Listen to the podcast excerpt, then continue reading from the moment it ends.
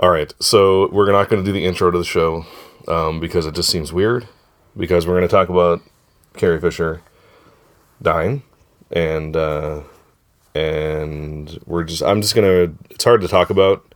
Um, it's hard for me to like really like put things into words because you know I didn't know Carrie Fisher. I mean I know who she is, and I love Princess Leia, and um, uh, I thought we'd read. I thought I would read out some some remembrances that um, that people who knew her and worked with her um, that they wrote in response to her death uh, on the 27th of Yeah. December. Um, what's that, bud? I said that you didn't write this.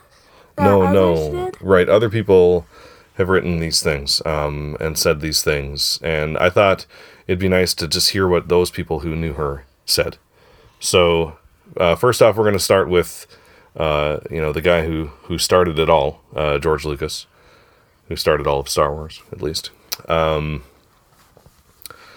and, uh, and, you know, Star Wars is really like the first uh, big movie role that that Carrie Fisher was in. It was the thing that launched her into to stardom. Of course, she was the daughter of Debbie Reynolds, who was a accomplished actor and Hollywood royalty in her own right. Uh, What? very oh I yeah, didn't know that. right. You know, we Debbie What? Reynolds was a, was a very famous actor.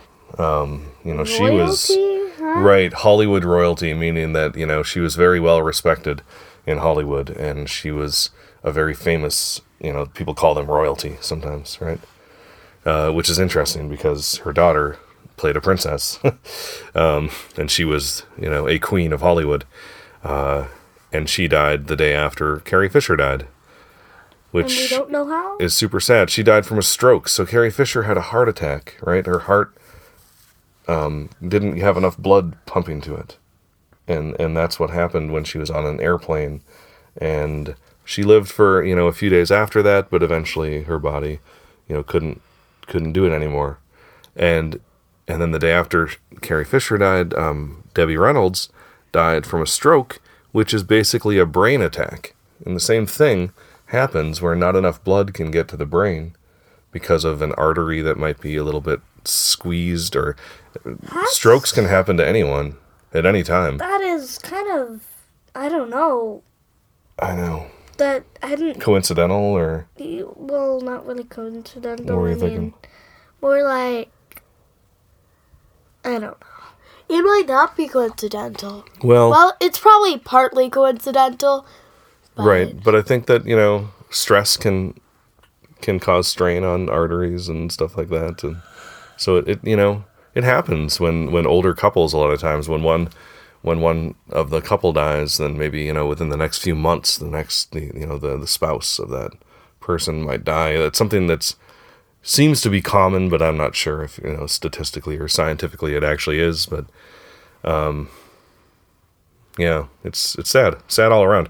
So George Lucas had this to say: Carrie and I have been friends most of our adult lives. She was extremely smart, a talented actress, writer, and comedian with a very colorful personality that everybody loved.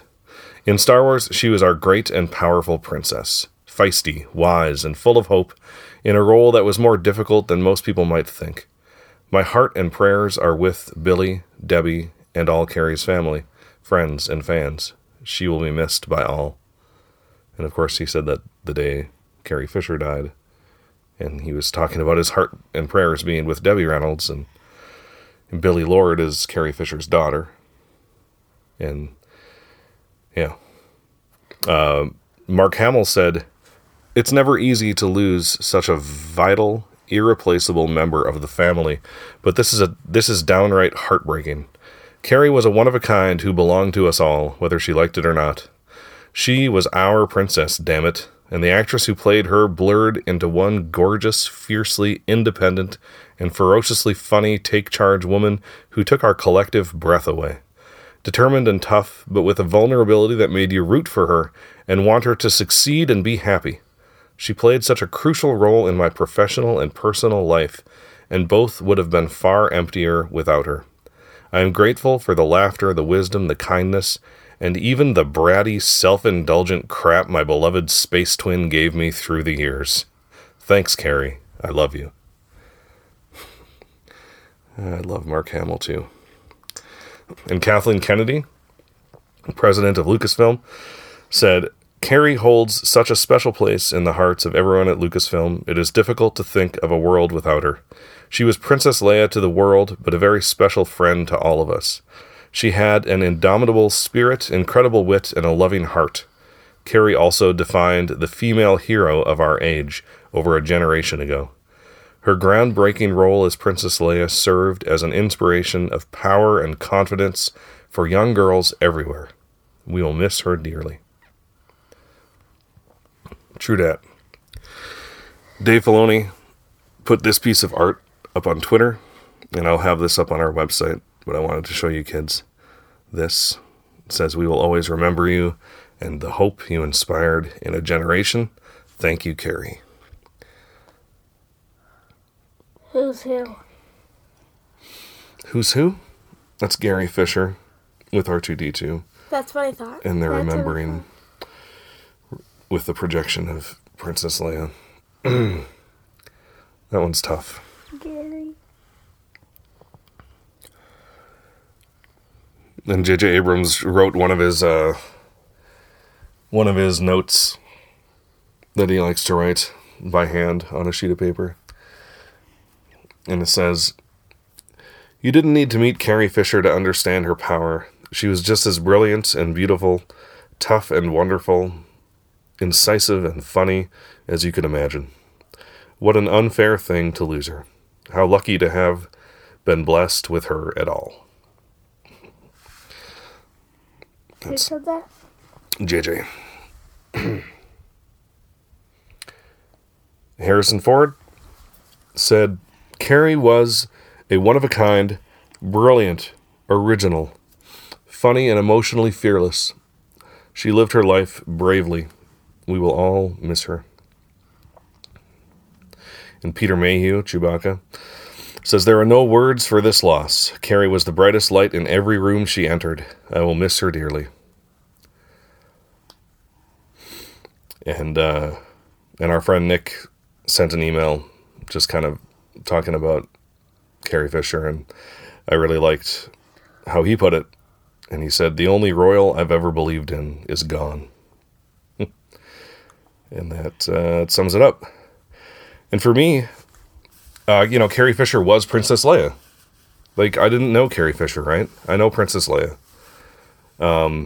And I mean, of course, we've seen Carrie Fisher, and she's hilarious and uh, a national treasure, as many people say. Um, but uh, but Princess Leia is is you know almost more real to me than Carrie Fisher was, which just because you know I've, I've seen her so many times on uh, you know when I watched the movie, and you know Princess Leia was my sister. She was my sister like my sister sister my actual sister anne. Like for me she was princess leia and princess leia was her. Because princess leia was all of the brash and strong and funny women that i knew growing up. I thought of them in that way. They were all princess leias. I have some aunts who always reminded me of princess leia they were princess leias they'd say what they wanted to say they didn't care if they were you know saying it to someone who was supposed to be you know someone in power they just say what they wanted to say. And uh, your mom's a Princess Leia. and, you know, I'm not someone who, like, I don't know.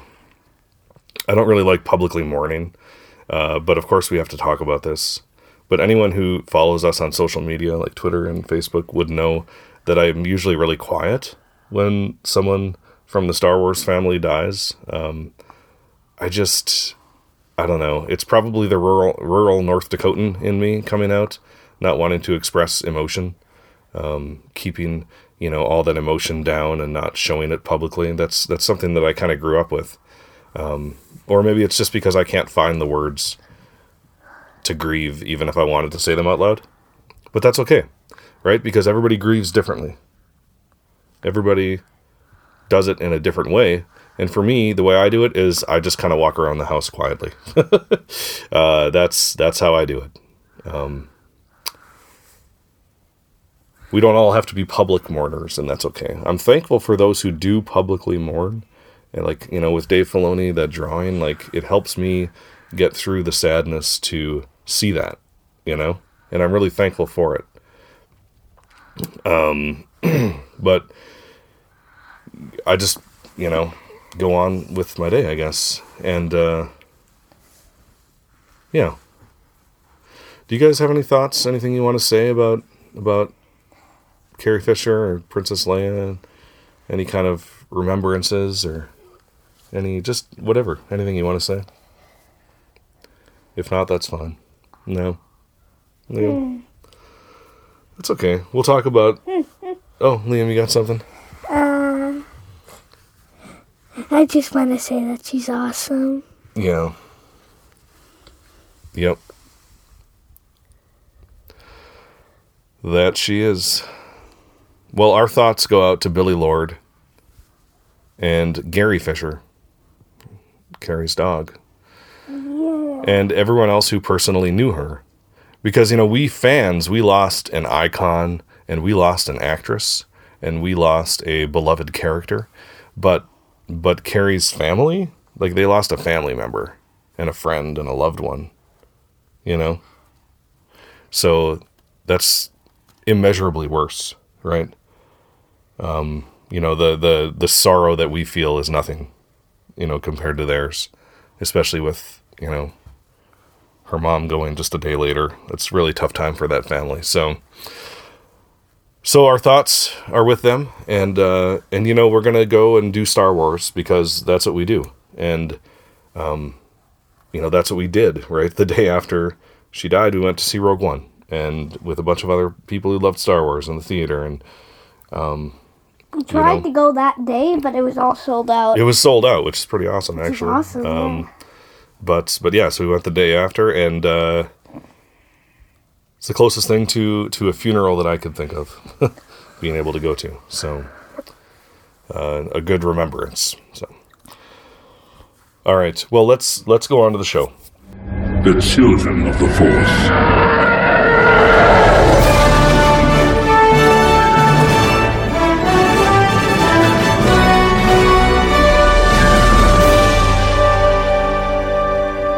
Welcome to episode 56 of Children of the Force, a podcast about Star Wars by one adult and his two kids. I'm Al Nowatzki, the adult. I'm Anna and I'm 10. I'm Liam and I'm seven. All right, so here we are, and we're doing this show. And uh, right off the bat, I'm going to say spoiler alert because we're talking about Rogue One again, of course.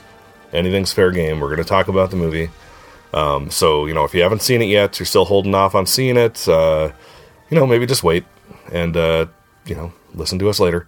Uh, we're all a bit under under the weather, just a little bit. We're all kind of congested, so my voice is uh, even lower than it usually is. Yeah. and you might hear a little bit of sniffles, but that's fine.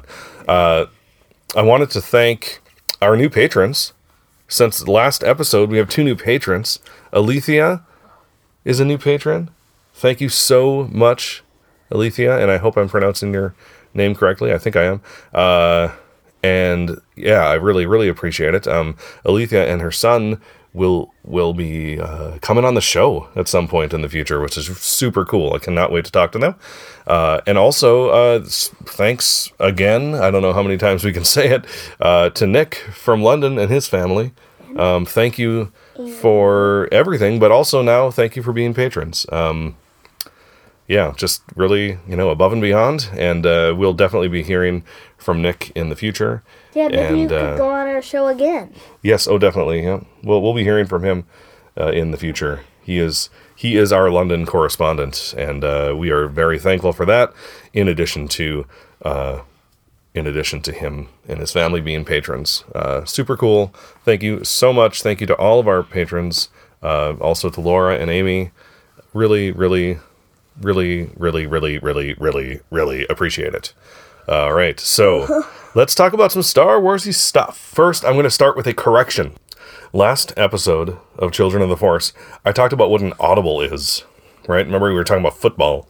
And an audible, I said, is when the quarterback wants to change the play, he calls an audible, I said. But you know what?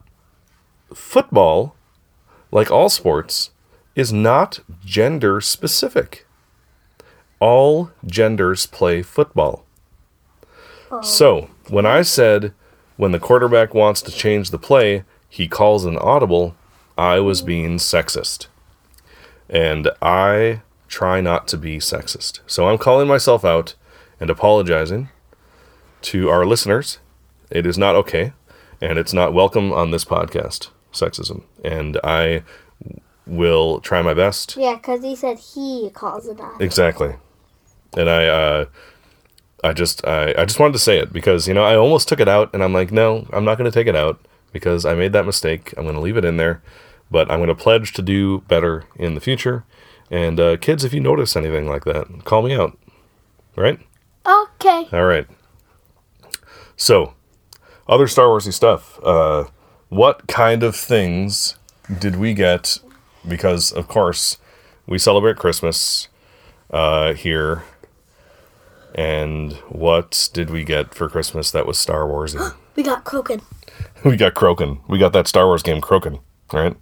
Which, of course, in our world is called Crokinole, uh, but was in the Ahsoka novel, right? Called Crokin. Uh, yeah, so that was really cool. My my brother. Which actually, which actually, dad, my dad is reading to me. Dad I am reading Ahsoka to you. That's right. Um, yeah, it starts off a little slow, but I think you're interested in it, aren't you? Yeah.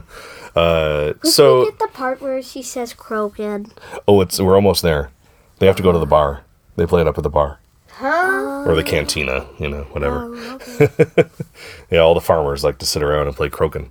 Um, yeah, so so my brother made two crokinole boards and uh, gifted one to to me for Christmas, which I feel like I'm not worthy, but I graciously accepted and said this is the best present ever.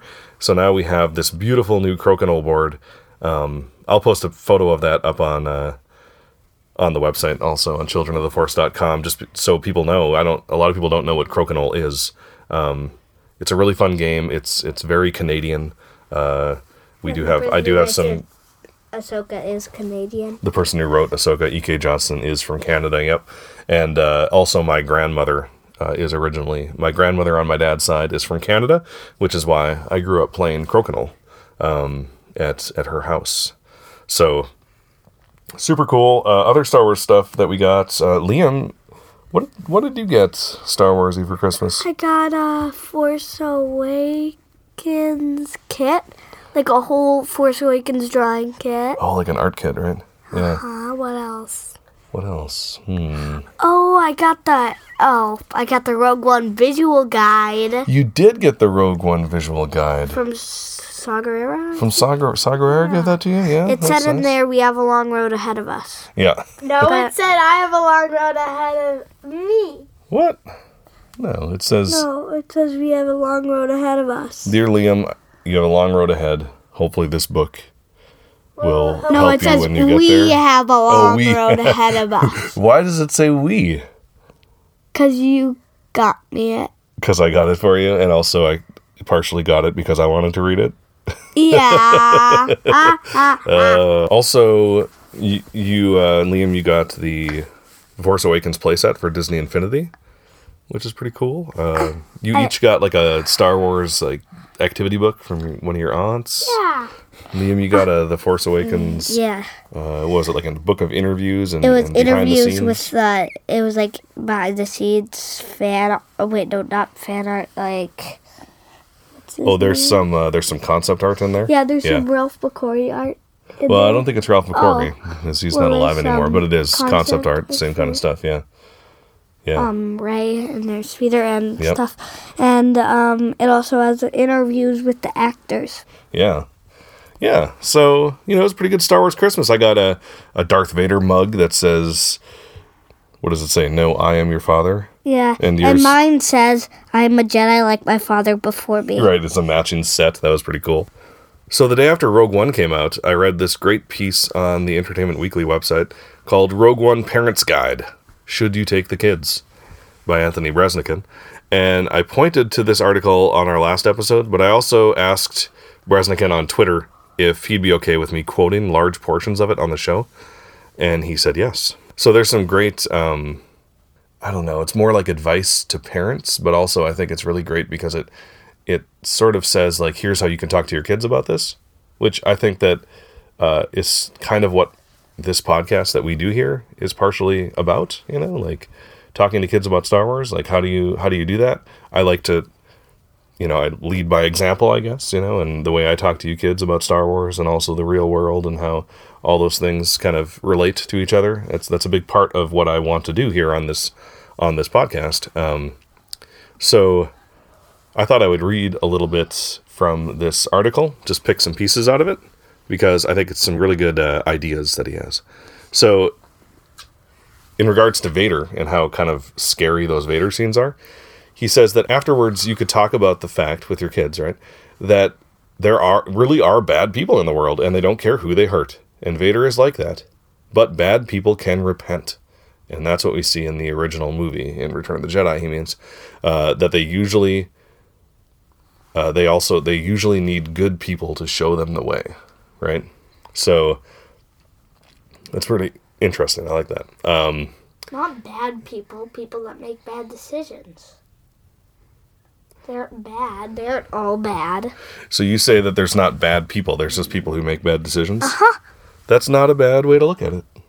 Yeah, that's that's I like that way to look at it. Yeah. Um, but yeah, but if every decision you make is bad, does that make you a bad person? Mm. No. No. It just makes you a person who does nothing but make bad decisions. Yep. Huh. Can, so we can't call anyone a bad person. Nope. Nope. All right. Except Well, if it's in Star Wars. I guess we could call the Emperor a bad person because I don't think there's any good in him.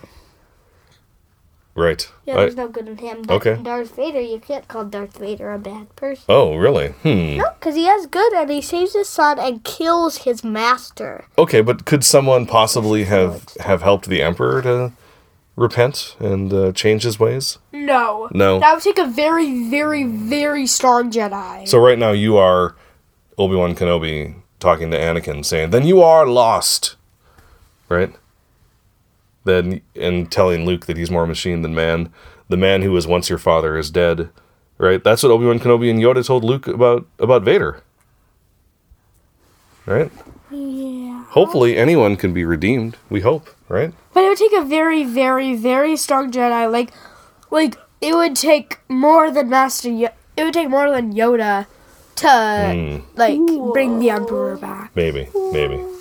Yeah, I mean, right. We're just kind of spitballing here. I'm honestly, I don't even know what I think about it. Um, whether or not the emperor is bad or just a person who makes bad choices. Bad. I'm not sure if there's really a difference uh, when every choice is a bad choice, right? Every choice is a selfish choice. I don't know. All right, so then he talks about Jyn. And he says Felicity Jones's character is a great role model for kids, especially girls, who need more fearsome women to put in the action figure collections alongside Leia and Rey. Boys will also see a strong, compassionate hero to admire and emulate. That's worth talking about with them. Jyn is an inspiration for everyone.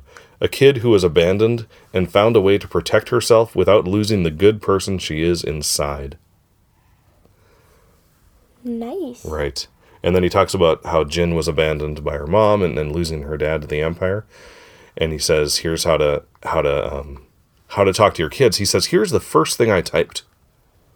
So this is what he was going to say, Breznican. After the movie, reassure younger kids that although any parent would lay down his or her life to protect a child, this kind of thing doesn't happen in real life. And then he goes on to say, But then I began thinking about what little ears may have picked up from radio and TV news. There's no shortage of dread and ug- ugliness in our world, especially this year. And if kids connect those dots in the context of what happens to the Erso family, I think it's important to be honest rather than obfuscate. That means like make things like kind of like a Lie to Gloss. make someone feel Yeah. better. basically. Like a white lie. Kind of. He says, What I would say is yes, Jyn suffered a horrible loss, and what happened to her parents was cruel and wrong. It's not right to hunt people down and tear apart families. It's not right to punish scientists. It's not right to use fear and intimidation to control people. This is what makes the Imperials the bad guys, even if they have cool costumes.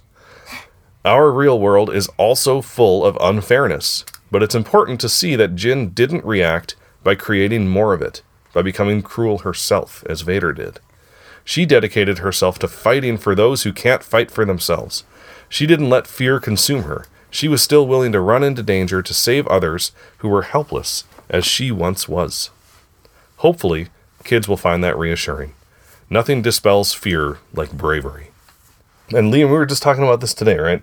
About how someone at school was was just kind of generally being mean to you, and I said they were laughing at you for something, right? And I said, well, you know, it's their right to laugh at you. The choice that matters is how you respond to it, right?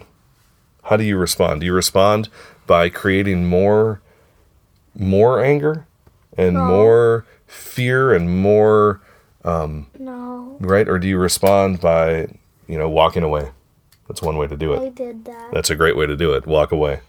Um, you can also respond by being positive and trying to find something good that that person is doing and point out the good things that they do instead of the bad things. And then maybe they'll want to not be mean to you in the future maybe they'll see that they get get attention for being nice right yeah I think your class does that, right? You can write notes to each other and thank each other for the good things that you do in class, right?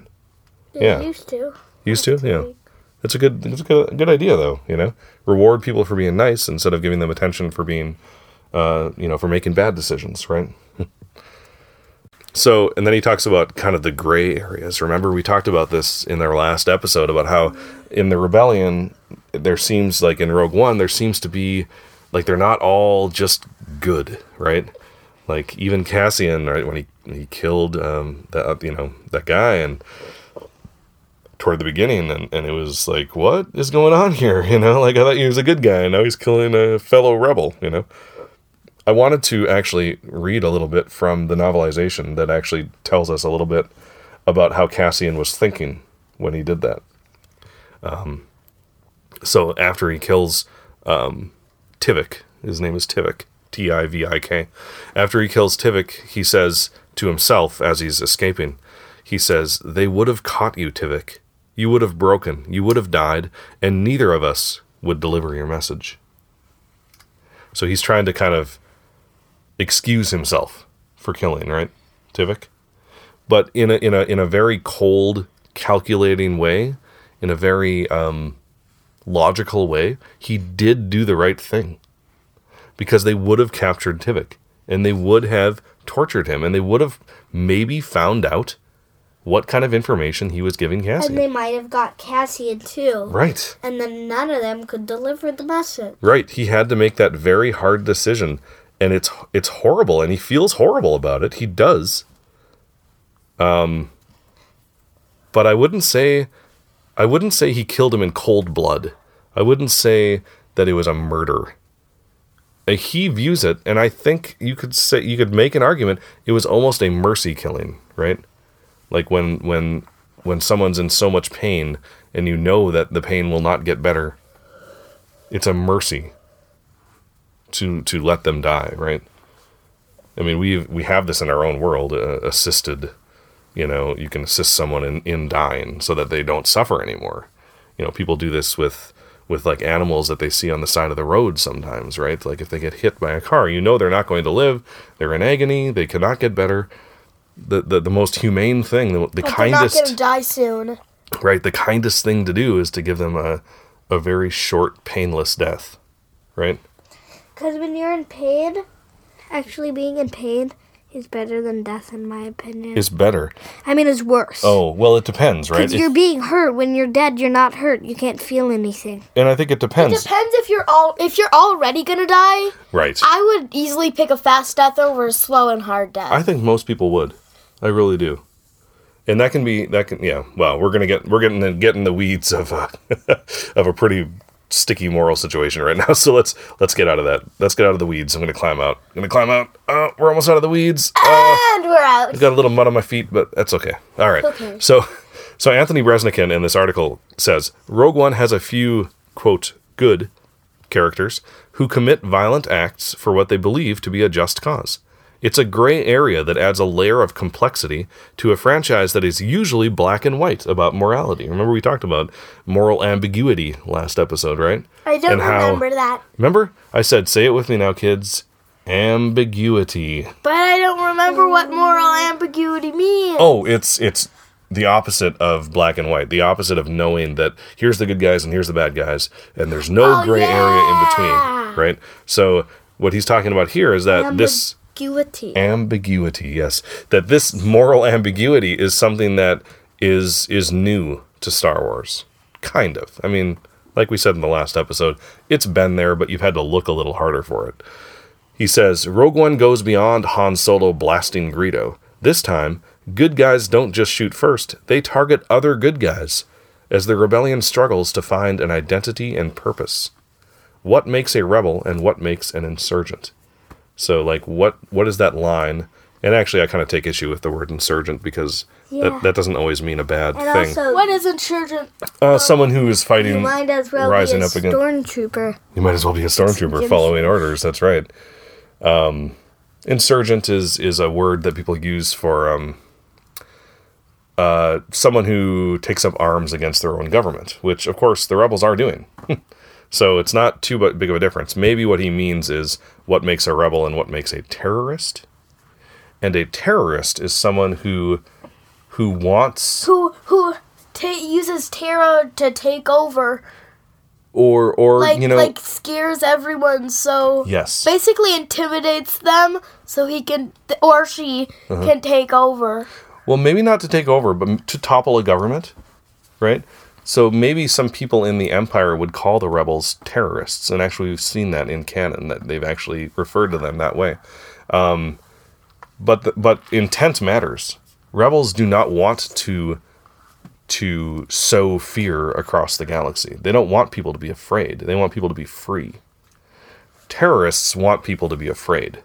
They want to cause pain and and that's that's the definition, right? So So basically the empires are terrorists. in a way, right? But we don't usually call governments.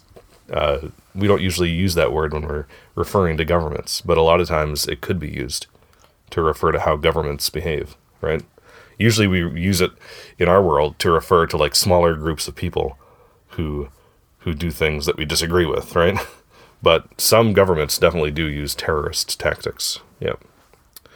So he says that how to deal with this is that kids should know that one moral of the story is that it's easy to go wrong while trying to do right. That's why it's important to listen to that voice warning you if something feels wrong. You may think you're supporting the right thing or acting for a good cause, but if a bad vibe nags you inside, it's worth listening to that and reevaluating yourself. Like when Cassian's going to pull that trigger, right? And then he stops. Yeah. And lowers his gun. And and again, it's you must do what you feel is right, of course. Do what you feel is right. You know, you you know, as long as you know enough about the world, what you feel is right is probably right. He says, despite these heroes with dubious morals, there are also two major characters who were once villains but decided to change their ways: the Imperial security droid K2SO and the cargo pilot Bodhi Rook. Both of them feel regret over what they did in their pasts, but by listening to their consciences, for K2, that conscience is his re- reprogrammer, Cassian Andor, right? Uh, they discovered a different path and set out on a course for redemption. Kids make bad choices too. They might be reassured to know that even when you do the wrong thing, it's possible to make amends, right? It's possible to do the right thing to make it better. He also writes on war and battle, like the, the big battle scenes and, and that it's definitely a war movie. He writes this We already know the outcome of the story. The rebels get the plans they need to blow up the Death Star. That hasn't been a spoiler since the opening crawl of the original 1977 movie. But that victory comes with a high price, and it's not just anonymous background characters who play, who pay it, who pay that price. Even tougher kids will probably find themselves reacting emotionally, but that's not a bad thing. I'm actually looking forward to talking about this with my daughter after the movie. I think fantasy stories do a disservice. That means they, they do, like, it's bad, right? when the only message they send is that good guys always end happily. The concept of sacrifice is a hard one to teach a kid, and Rogue One might do us a favor there. Kids aren't going to ever be responsible for stealing the plans to a galactic battle station, but the message of Rogue One can manifest itself in their lives in other ways. On the micro level, it's about not turning away when the playground bully is picking on someone else, even if the bully turns his or her attention to you. Maybe it's about sharing something, even if you get less. Fewer toys, a smaller slice of cake, tolerating your little brother's cartoon for a while instead of watching your own. On a much larger scale, the world, our world, usually seems too big to change. But history is full of people who did just that. Often they gave their lives, and even more often, they have gone unknown. We don't know the names of the people who've, you know, given their lives to make our world a better place. Being a hero isn't about being famous. It's not about being happy or even safe. It's also not about winning. It's about knowing what you did was right and that it helped make someone else happier or safer. It's also about hope the hope that others will follow what you've done and maybe be inspired to carry it a little further. So, bravo, Anthony Breznican, for that that piece. And there's some more stuff in there. Applause, yes. Daddy, um, when he was talking about doing your own thing, even though some other people who know you wouldn't think it's right, Mhm. I saw also saw an example of that in Korra, when someone wanted to go to the Northern Air Temple, Yeah. but then she was afraid that her mother wouldn't want her to, Uh huh. and then her aunt Yeah. told her do what you think is right Yeah, yeah. not what you think someone else would think is right. Uh-huh. Because I did that and it ruined my life. Mm. That's what the, the aunts did. Yeah. Mm-hmm. Right. Yeah, The Legend of Korra is it's a great show. It has a lot of examples like that. Doing what you feel is right. And It's so good. We And watched then- four episodes last night. did you? No, three. Oh, I wish I could have watched those with you. I was shopping Sorry. for groceries. Whatever. It's It was fine. the whole um. It was Metal bas- City thing. It was the whole Oh, metal bummer. silly. we can watch them again. It's okay. I love those episodes. Those were probably No, let's watch them again. The whole season. It's all right. It's okay. So, um, what's interesting is so he talks about how, you know, uh, doing things to help others, and actually, it makes me think of this. Um, so Riz Ahmed, who plays Bodhi Rook, Bodhi Rook, Bodhi Rook, is promoting a new campaign to help out Syrian citizens and Syrian refugees. And uh, he has this video, and I'm just going to play the audio from the video, and uh, and we'll talk after after we hear this. Hey guys, how you doing? Hope you're enjoying the holidays. Now, 2016 has been a really, really tough year for so many people for so many different reasons. So let's start off 2017 properly. You might have seen the immense suffering that's taking place in Aleppo and Syria right now. So many families and civilians caught up in that brutal civil war. It's easy to feel helpless, but the fact is we're not. Now, if 2016's taught us anything, it's that when people really care about something, they can come together and make a massive, unexpected impact, right? So we've started the 10 for 10 Syria campaign. It's really simple. We're just asking that everyone donates 10 bucks and asks 10 of their friends to do the same. If they all donate 10 bucks and ask 10 of their friends to do the same, then after five rounds of that, we'd have raised a million. But easier said than done. We really need your help on this, so please click on the link, donate, please start sharing. Let's not forget these families in their hour of need whilst we're fortunate enough to celebrate the holidays with our friends and family. Thanks a lot. All Well, let's do it. we I did. could totally tell that was Okay, good. You could tell that was Bodhi Rook. Yeah. yes so i i did this um and i i urge all of our listeners to do the same um go on facebook or twitter and just search for riz ahmed and he has this video up on both of his accounts and uh, just share them and tag 10 people and uh and donate ten dollars, and hopefully the ten people you tag will donate ten dollars, and and it'll just cause a huge explosion of donations in small amounts, but together, right? We work together. You know, many many small drops of water will eventually erode a boulder, right? As long as there's enough of them. So let's work together to do this. I think it's a really great thing, and I'm I'm just happy that he did it. And um, there's a link to a page. You just just give the ten dollars, and um, you know, or give more. But uh, you know, it's a little bit, and it can help a lot. So I think that's really cool. All right, so let's talk a little bit about Rogue One because this is our first episode since our big Rogue One reaction episode. Uh, and I just had some random thoughts that I wanted to talk about. Um, first of all, we talked about a lot. We've been talking about how the rebels were at the rebels from the TV show Rebels were at the Battle of Scarif. At least we know the Ghost was, and more than likely General Syndulla that we hear paged on the intercom. Right, she was piloting the General Ghost. Syndulla, please report to the. Something, yeah. I Probably still, I like still the, can't remember what it was. the the the um, Situation room. room. No, it was situation room. Sure. I think So- it was situation room. So do you th- do you think we're going to see the Battle of Scarif on Rebels? No. No. Yeah, Wouldn't that be awesome? that would be Could- so cool. Could that be how Rebels ends? That would that would be, make sense, right? Mm, that would be really awesome. Like the want it to season, end it, it is going to end. It is. It will end. I when? think, I think it'll end after season four.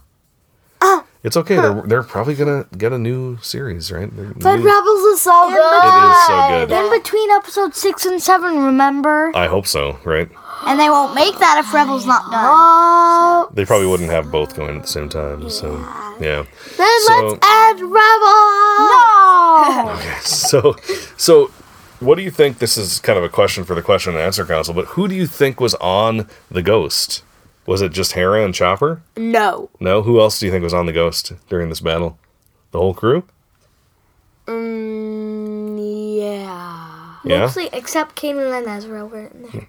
You know, I've heard this theory kind of uh, kicked around on the internet recently that uh, Ahsoka, Kanan, and Ezra are going to end up on Mortis, and that Kanan will be the father, Ahsoka will be the daughter, and Ezra will be the son.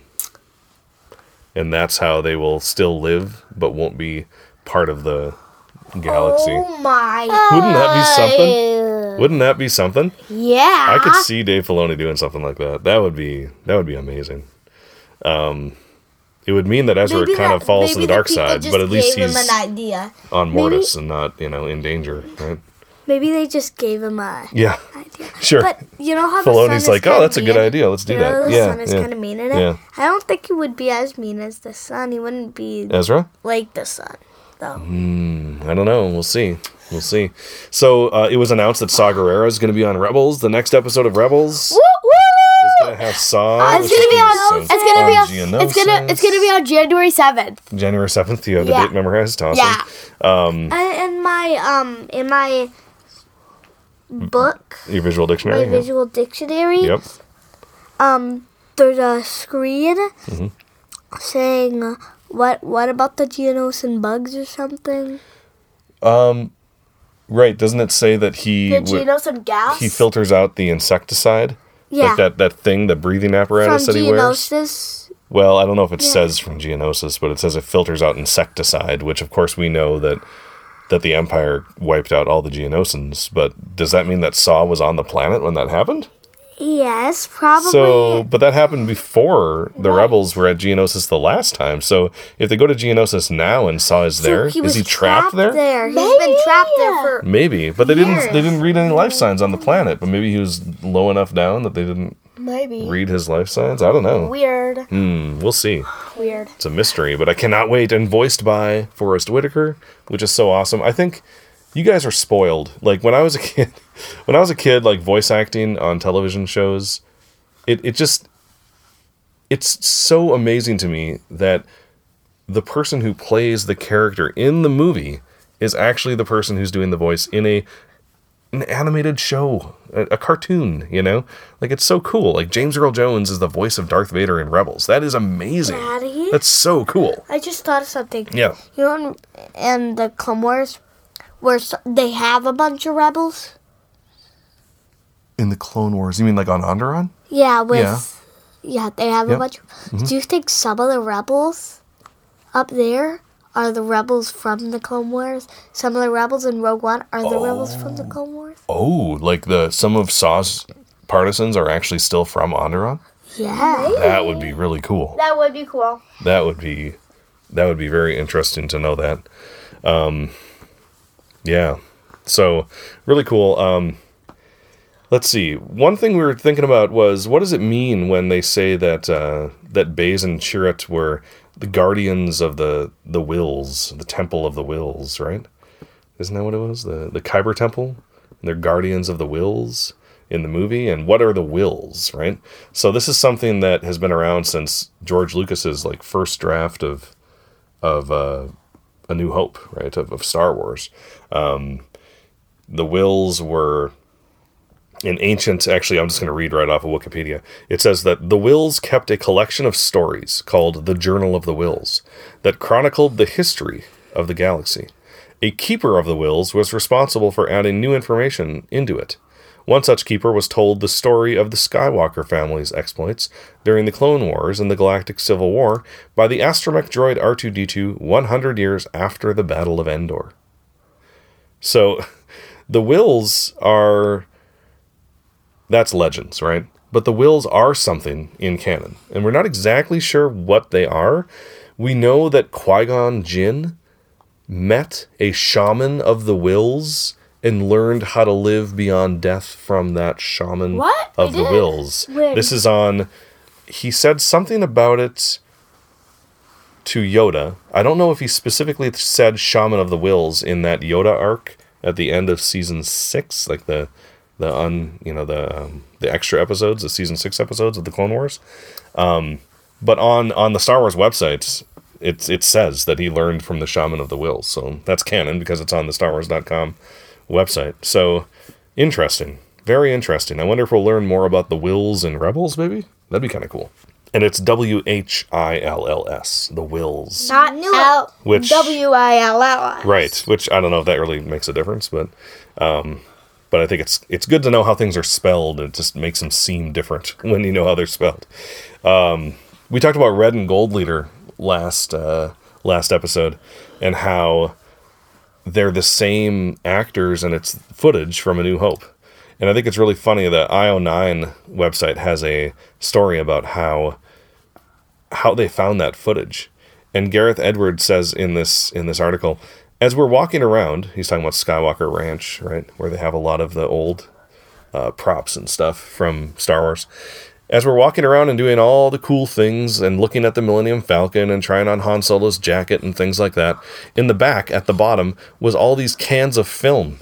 And we said, What are they? And they said, Oh, it's Star Wars. so they found like old film, like old original film. How is this even possible that it's just sitting in a box in the back? And they're like, Oh, that's Star Wars. That's old Star Wars film. So then they took yeah, they took shots that that weren't used in the movie and they used them in Rogue One, and that's how Red and Gold Leader look so awesome. And we actually just watched A New Hope last night, right? And we saw Red and Gold Leader, and it's so cool how, seeing them now in, in New Hope, knowing that knowing that they're in Rogue One. How cool is that? All right, well, let's head on over to we we kind of just did the news and Star Warsy stuff at the same time, I guess. So whatever. We're gonna head on over to canon news. The canon news song, yeah. The canon news song, yeah. Yeah. Yeah. All right. I may have mentioned this in the last episode, but I don't think I did. Uh, that that monster, that that creature that wraps its tentacles around uh, Bodhi The creepy slimy is creature. named Bor Gullets. Bor B O Found that by my book. No, it's actually not in the visual dictionary at all. I know. I was disappointed. I thought there'd be like a whole page There's about nothing Bor about Gullet. Vader's castle in there either. I know. There's nothing about. I wanted to see a photo of Vader's castle in that thing, but there's not. Um, yeah. So no, this was uh, from the Rogue One novelization, which is pretty good. I have to say, I'm really enjoying reading it. Um, but yeah, so they talk about Bor Gullet, B O R space G U L L E T, in case you want to know. Bor Gullet, Bor Gullet. So there oh, we go. you're good. So that's just that's just it. That's canon news. That's the name of that guy. And you know, last night as I was laying in bed, not able to go to sleep, I all of a sudden got really sad about Bor Gullet because he died. he did? Well, oh, yeah, Oh, yeah, he did. you know, it's really really sad. Too bad. Yeah. Oh well. R.I.P. Bor Gullet. All right, let's have a joke.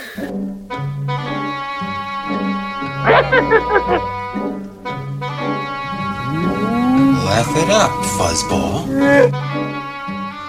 How did Bodhi, speaking of Bor Gullet, how did Bodhi know that Bor Gullet was going to wrap those tentacles around him? Mm. Bodhi, look. Bodhi, look. Mm-hmm. Huh? He looked. Why did Bodhi think Bor Gullet was a Rathtar? I don't. I don't know. Bodhi mistook. Huh? He mistook. He mistook him for a Rathtar. Bodhi mistook. what did Bodhi do after Bor Gullet looked into his mind? Bodhi shook. Which rebel is really great at chess? I know. Woo. Bodhi Rook. No, K2SO. He's a droid. Droids are way better at chess. K2. Totally. He's so much better at chess. Space chess? Sure. What do you mean? How does that? Just it's a joke because you think it's going to be Bodhi Rook, right? Because a rook is a chess piece. But instead it's K2SO, right? I'm I'm setting you up to make you think it's going to be Bodhi Rook. But instead it's K2. Yeah. Oh, all right. Oh, oh. Stop. Fake laughter is worse than no laughter at all. anyway, amazingly enough, Chris from Star Wars Kids Cast did not send me those jokes, but those are totally Chris jokes. So, uh, Yeah, they are. so thanks, Chris, for for the the spirit of those jokes. All right, and we're gonna we're gonna uh, end with some happy memories of uh, Princess Leia for with our question and answer council. Let's head on over there. The question and answer council, where we ask questions and answer them. It's the question and answer council. The question and answer council. All right, my question for the Q and A council is your favorite Princess Leia moment. I'm first. Liam, Into the garbage chute, flyboy. Would you get this walking carpet out of my face? would somebody get this Walking carpet out of my way. out of my face. out of my face? I I thought it was out of my way. I thought it was, would somebody get my, this walking carpet out of my way? Anyway, regardless, it's a great line. Uh, that's a good one. That's a good one. Anna, I don't, I, I don't know. It's all super good. I don't, Same. really? I thought you were gonna go with uh, Empire Strikes Back. I guess. That is one of my favorite Princess Leia Half- moments. No good, half-witted. Scruffing like a nerf herder. Yeah. Yeah. Yeah. I'm gonna go with that. It's pretty good moment. Oh, I also like when she's just like, you know what? I'm just gonna do this, and then she chokes Jabba. She's like, they're all fighting, so I'm gonna fight, Yep. and then she just chokes him. Her choking job Jabba the Hutt is very, very satisfying. Very satisfying. Yeah, yeah. That's like uh, that's like one of those. That's one of those satisfying deaths, like like Krennic getting killed by the Death Star. Which, That's- by the way, yeah. he helped make. Right, and Well, he she, didn't help make it, but he found the person to help right, make it. and it's the same way That's that like his baby. it's his baby, exactly. And and baby just killed him. and Jabba's the one who put Leia in those chains that she strangled him with, you know, and it's just it's Yeah. very poetic justice is what that's called. Um, yeah, Strangle. I think I don't know. Yeah, I'm kind of with you, Anna. There's so many good ones. I really love the moment in Return of the Jedi when uh, after she gets shot and she is hurt and Han's kind of over her and and he he sees that she's holding a gun and she's kind of motioning him to get out of the way and she's going to use the gun. And he looks at her and he just says, "I love you." And she says, "I know." It's just it's so great because, you know, it's that same it's just the reversal of what happened in Empire Strikes Back, you know, where she says, "I love you." And he says, "I know." And um I just love the look on her face when she says "I know." Like it's just this understanding between them, and also it's so funny that he says he loves her because she's got this When- blaster, and then he moves out of the way and she uses her blaster. You know, When uh, that was when they're at the bunker. They're trying to get in the door of the bunker so in she Return of the Jedi. and then she gets shot. and then and then Han says, "I love you," and then what does she do? Well, She says, it's mm-hmm. because she has the blaster and he knows that she's going to use it. She's going to keep fighting, even though she just got hit. She's going to. She's telling him like, "Get out of the way, so I can use my blaster on these people." so he says, "I love you," and then she says, "I know." oh, it's so good. Oh, and then I also like when um uh, Princess Leia first breaks it to Han that um Luke is her brother, and then he's just like, "What?" He's like, "Oh my gosh, Luke's your brother! What the heck? How can that be?" Yep. It's and then doesn't good. she tell him that her her father is Darth Vader also at that moment? No, she doesn't. Although he does. He does. He does know that after. Um, she tells him after Return of the Jedi. Yeah. After Return of the Jedi? Yeah. Wow. Right. "Oh, after they So, because she doesn't find out until right before the big battle in Return of the Jedi, anyway. So, um, yeah. Also, I really, I think in the Force Awakens when she's talking with Han and she says, when he says, "I'm just trying to help," and she says, "When has that ever helped?" And don't say the Death Star. Oh, I love that So good. moment. so good, so funny. Oh yeah. So Oh, uh, another really, really awkward moment Yeah. is when he's like, like, ch- you change your hair, and then she's just like, same jacket, and then Han's like, no, new jacket. That's really weird. it's a very awkward reunion. Yeah. So why did that happen? Even Why did what happen? you change your hair, uh, same jacket, and then he's like, "No, new jacket." Why did that even happen? Why did the word? Why did they say those words? Even? Oh well, they, haven't, seen each other seen for a each while. other in a really long time, Yeah. like Yeah. twenty years, Oh no. It 10 was, years. It was actually. three years, Um. Well, we know for a fact. seven years. Bloodline takes place six years before The Force Awakens, and they're still together at that point. So Okay. I'd say you know, uh, f- well, Four years. yeah, because like in Bloodline, I don't want to spoil it, so I won't say anything. It's okay, Daddy. No, you know what? I won't. It's okay. So I'd say, if I had to guess, I'd say they maybe haven't seen each other for three, three or four years. That's my guess. All right.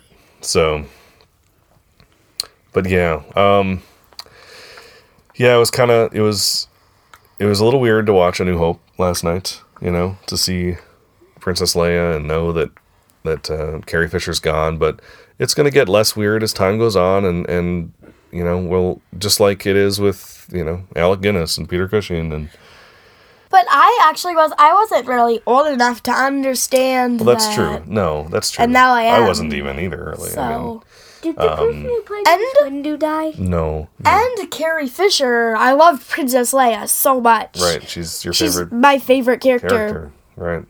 Also Rey, Yeah. and now Jyn. but still, yeah. All the she's girls. one of my favorite characters. They're like the Holy Your Trinity. Oh, and Padme. are right. all the All four of those are my favorites. Sure. Why not? All four are my favorites.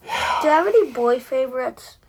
Um, yeah, I like Obi Wan. Mm, yeah.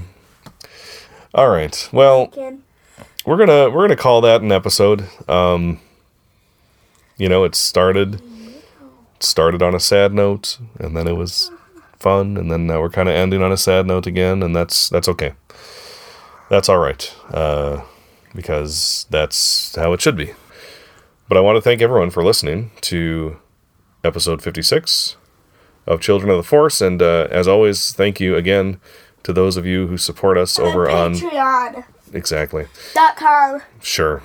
Uh, Amy, Laura, Nick, Alethea, we are forever grateful for and humbled by your support.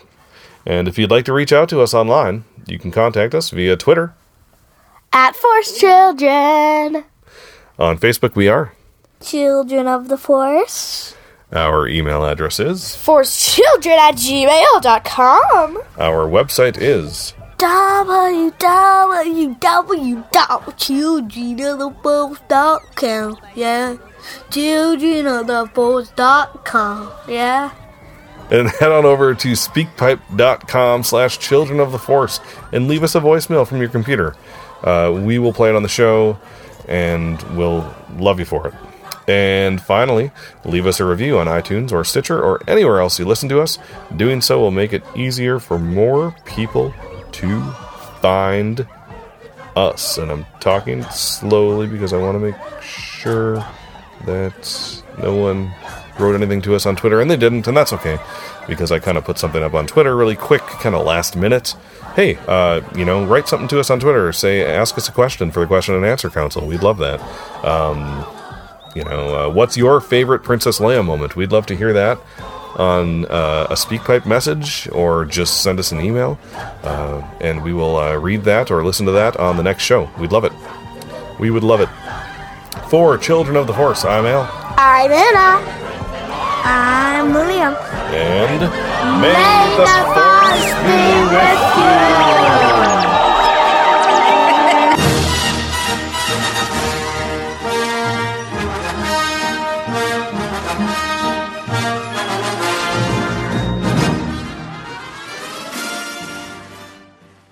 the podcast. Save the dream.